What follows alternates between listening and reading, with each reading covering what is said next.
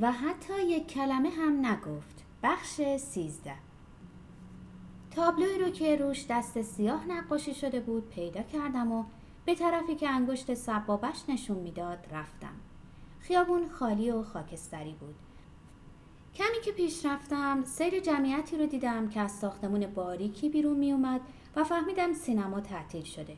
در گوشه دیگری باز هم تابلوی دست سیاه و دیدم که انگشت سبابش خم شده بود. روبروی مسافرخانه هلندی رسیده بودم. از کثیفی ساختمونش یکی خوردم. آهسته از خیابون گذشتم. کمی در برابر در اون که شیشه هاش با رنگ قرمز نقاشی شده بود ایستادم. به سرعت در و فشار دادم و وارد رستوران شدم. روبروی پیشخان سه مرد ایستاده بودند.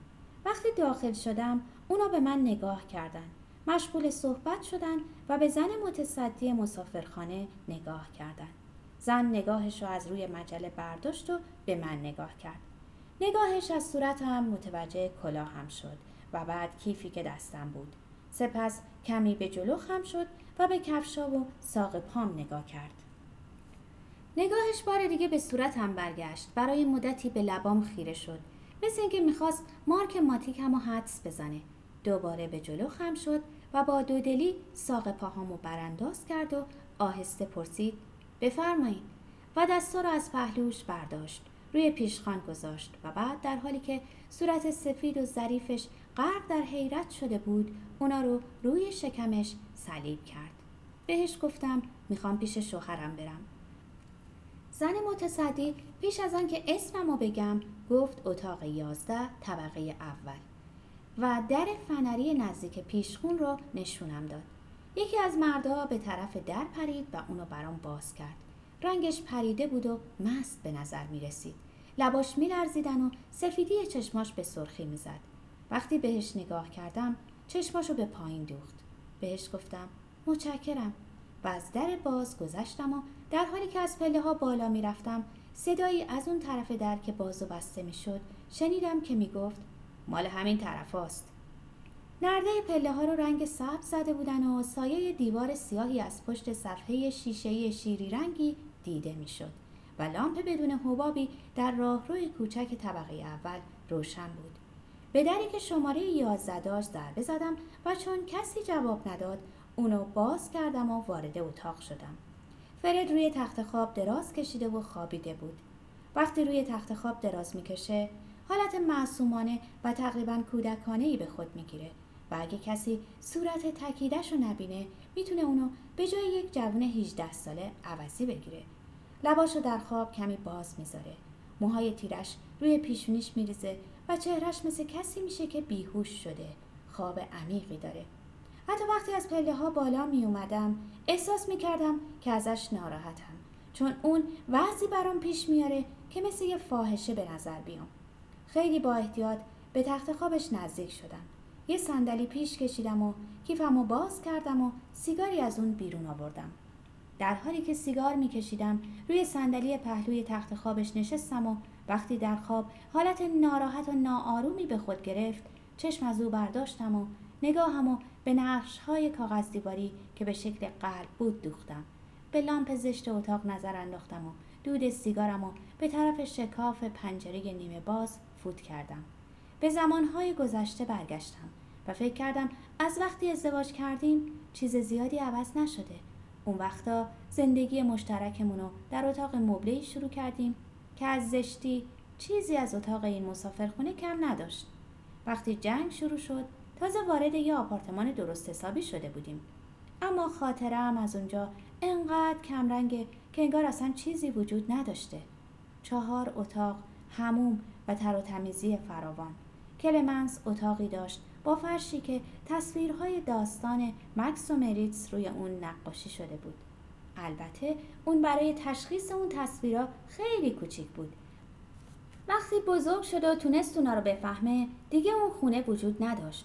خونه ای که اتاقش فرش های مکس و مریتس داشت. هنوزم فردو که در مقابلم ایستاده بود به خاطر دارم. دستاشو در جیب شلوار خاکستری سربازی کرده به انبوه آواری خیره شده بود که از اون دود ملایمی برمیخواست. انگار که چیزی دستگیرش نشده چیزی حس نکرده باشه. به نظر می رسید هنوز به مغزش فرو نرفته که دیگه نه ملافه داریم نه مبل و نه هیچ چیز دیگری. با چنان حالتی به من نگاه می کرد که انگار هرگز مالک چیزی نبوده. سیگار روشن رو از دهنش برداشت. اونو به دهن من گذاشت. پوکی به سیگار زدم و با دود اولین پک خنده بلندی سر دادم. پنجره رو کاملا باز کردم و سیگار رو در حیات انداختم. در میون آشغالدونی ها سوراخ بزرگ زردرنگی بود که سیگار در اون افتاد و خاموش شد. قطاری در ایستگاه توقف کرد.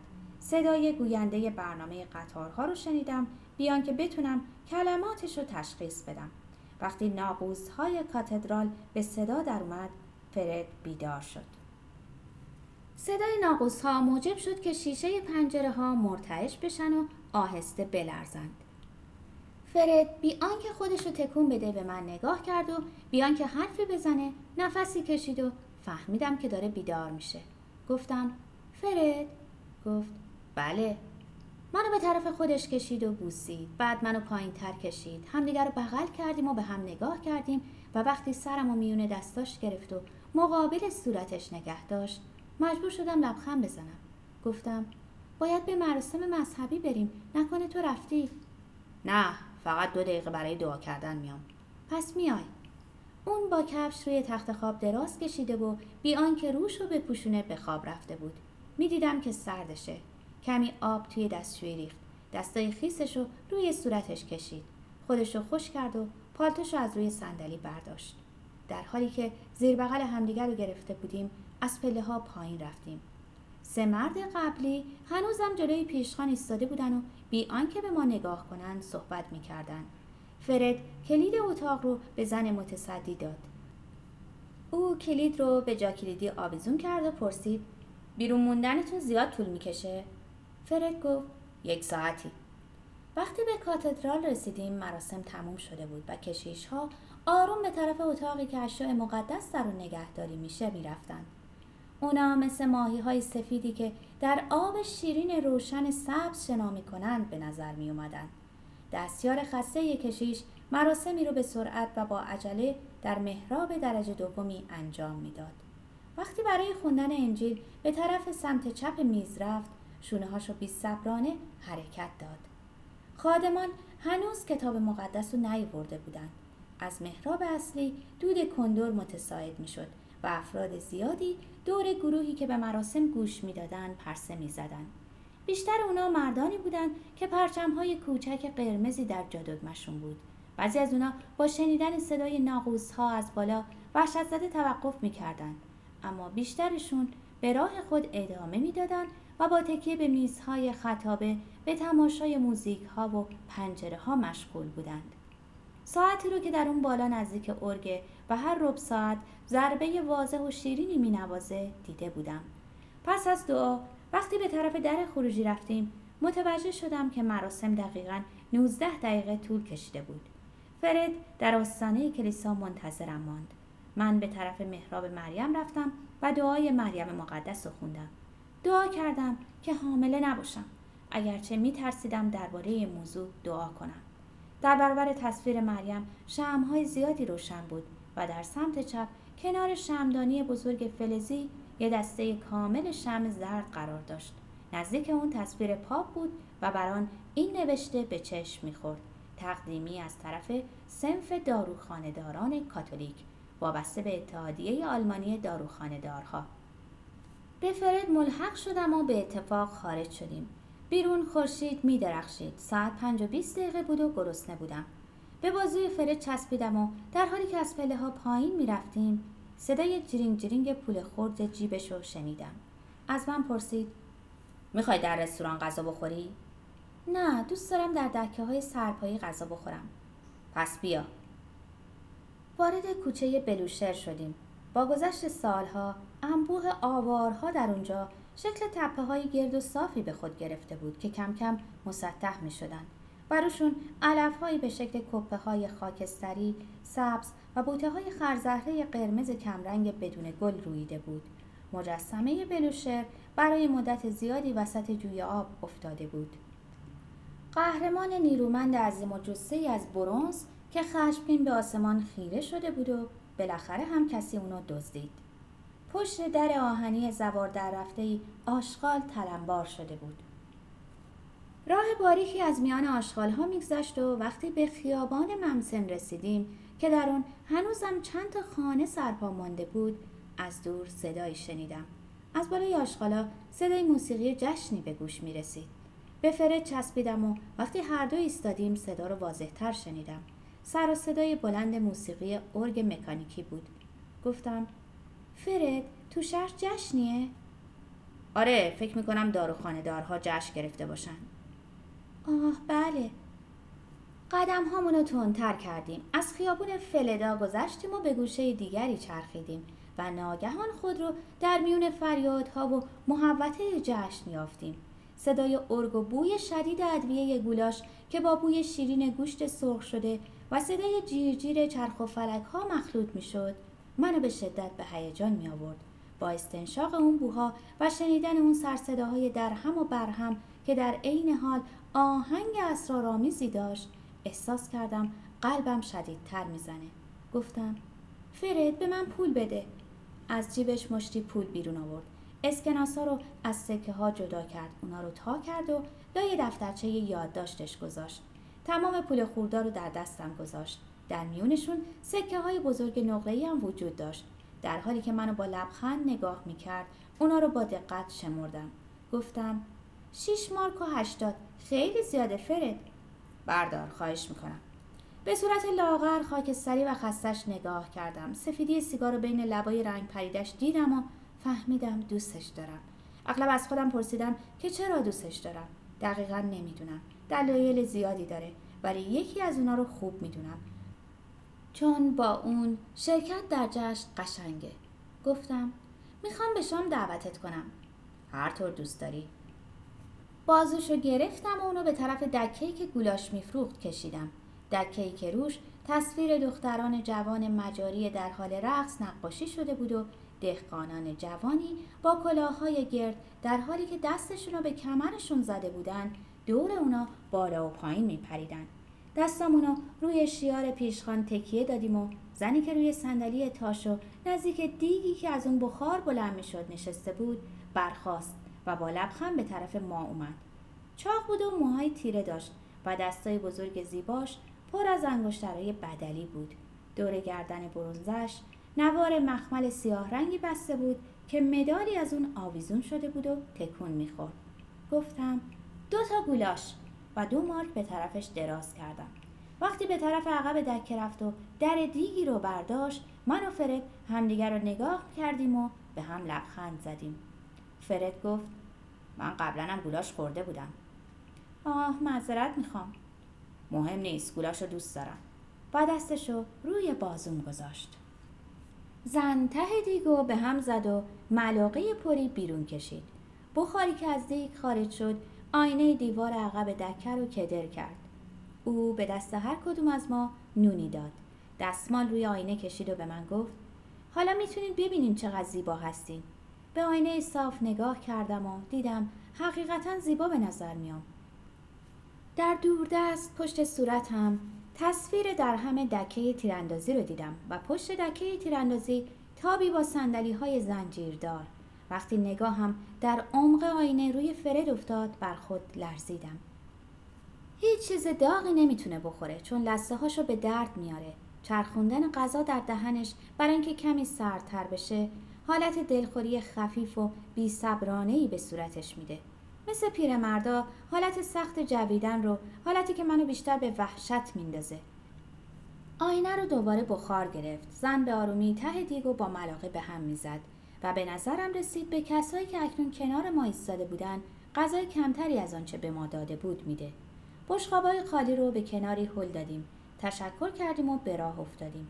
دوباره به بازوی فرد چسبیدم و به آرومی از میون دکه ها و در امتداد کوچه ها قدم زدیم در یکی از دکه ها قوطی های حلبی خالی رو به طرف عروسک هایی که نیشخند سردی بر لب داشتن پرتاب می کردم.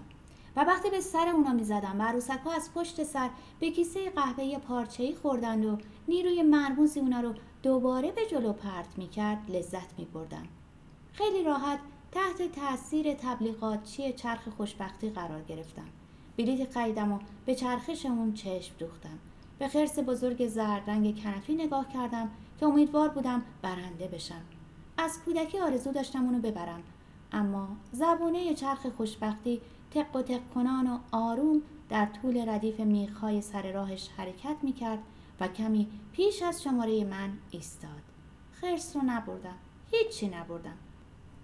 خودم رو در صندلی تنگ چرخ و فلک انداختم. دو سکه ده فنینگی در دستی کثیف گذاشتم و اون منو آروم آروم چرخوند و بالا و بالاتر تا اطراف ارگ مکانیکی که پشت ستون چوبی مرکزی چرخ و فلک پنهان شده بود برد و آهنگ تندش در صورتم پخش شد. خودم رو در وسط خورشید دیدم. خورشیدی که وقتی در مقابلش قرار می گرفتم گویی ضربه ای به صورتم می نواخت جیرجیر زنجیر سندلیا و صدای جیغ زنا رو شنیدم و حلقه های دود و گرد و غبار میدون زیر پامم دیدم. در میون بوی شیرین چربی پرواز کردم و وقتی اون پایین روی پله های چوبی چرخ و فلک پا گذاشتم خودم و میون بازوهای فرد انداختم و گفتم آه فرد. با پرداخت یه سکه ده فنیگی روی پیست چوبی رقصیدیم. بین نوجوان هایی که کفلاشون رو به شدت تکون می‌دادند من و فرد به هم چسبیدیم. همونطور که با آهنگ رقص میچرخیدم چهره چاق و شهوانی نوازنده ترومپت رو دیدم که سازش نیمی از یقه چربش رو میپوشاند و هر با سرش رو بالا می آورد به من زل می‌زد و از ترومپتش صدای جیغی بیرون میدمید که انگار به من علامت میده. به فرد نگاه کردم که یه سکه دفینگی روی دستگاه رولت گذاشت و هر بار که کروپی صفحه مدور را به حرکت در می آورد و گوی رقصش رو روی صفحه شروع می کرد هیجان مردانی رو که در اطراف دستگاه بودند احساس می کردم. سرعتی که برای گذاشتن سکه هاشون داشتن به نظرم چنان ماهرانه و آگاهانه می اومد که هیچگاه چیزی از اون نفهمیده بودم. کروپیه رو می دیدم که وقتی توپ ها می چرخیدن سرش رو بالا می گرفت و نگاه سردش با بیتفاوتی روی قرفه های بزرگ نمایشگاه می افتاد.